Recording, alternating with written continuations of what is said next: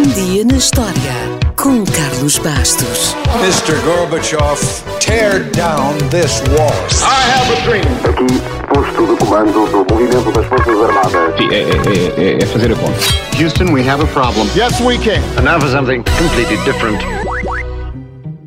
A 26 de janeiro de 1697, Isaac Newton recebeu uma carta enviada por um amigo com um problema matemático e com a indicação de que tinha apenas seis meses para encontrar a resposta. Newton resolveu o problema antes de ir para a cama nessa noite. Dizer que Newton foi um dos maiores cérebros de sempre é dizer pouco. Sir Isaac Newton é um dos pais da ciência moderna e revolucionou a nossa compreensão do mundo. Ele foi um verdadeiro homem da Renascença, com descobertas em vários campos, incluindo a astronomia, a física e a matemática. Foi ele que nos deu novas teorias sobre a gravidade, o movimento planetário e a ótica. Em suma, Newton lançou as bases para a física moderna, mas o seu começo de vida foi difícil. Newton nunca conheceu o seu pai, que morreu meses antes dele nascer.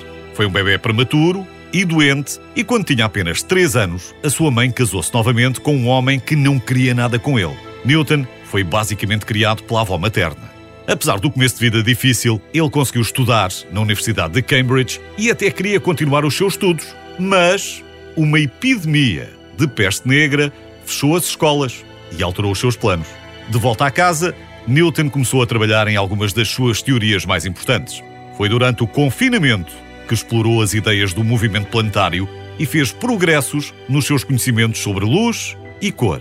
Foi também nesta altura que fez avanços na sua teoria sobre a gravidade. E segundo a lenda, a explicação surgiu quando viu uma maçã cair no seu jardim. Se a maçã lhe caiu ou não na cabeça, isso é outra história. Mas a macieira ainda existe, ainda lá está, no mesmo local.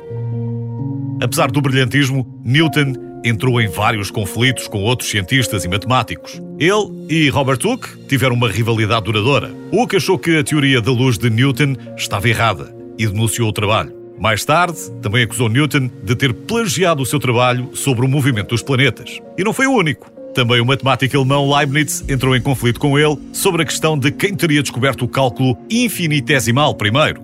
O caso chegou mesmo à Royal Society, mas, como Newton era o presidente, não surpreendeu ninguém que a organização o favorecesse. Posteriormente, foi determinado que os dois matemáticos provavelmente fizeram as suas descobertas ao mesmo tempo, de forma independente. Isaac Newton, como não teve hobbies e nunca se casou, dedicou-se totalmente ao trabalho e ainda teve tempo para ser político, diretor da Casa da Moeda Real e receber o título de Sir. Morreu famoso e rico e foi sepultado na abadia de Westminster, onde estão algumas das maiores figuras britânicas. Resta saber se teria tido tempo para nos apresentar teorias tão brilhantes se a epidemia não tivesse fechado as escolas e não o tivesse obrigado a confinar.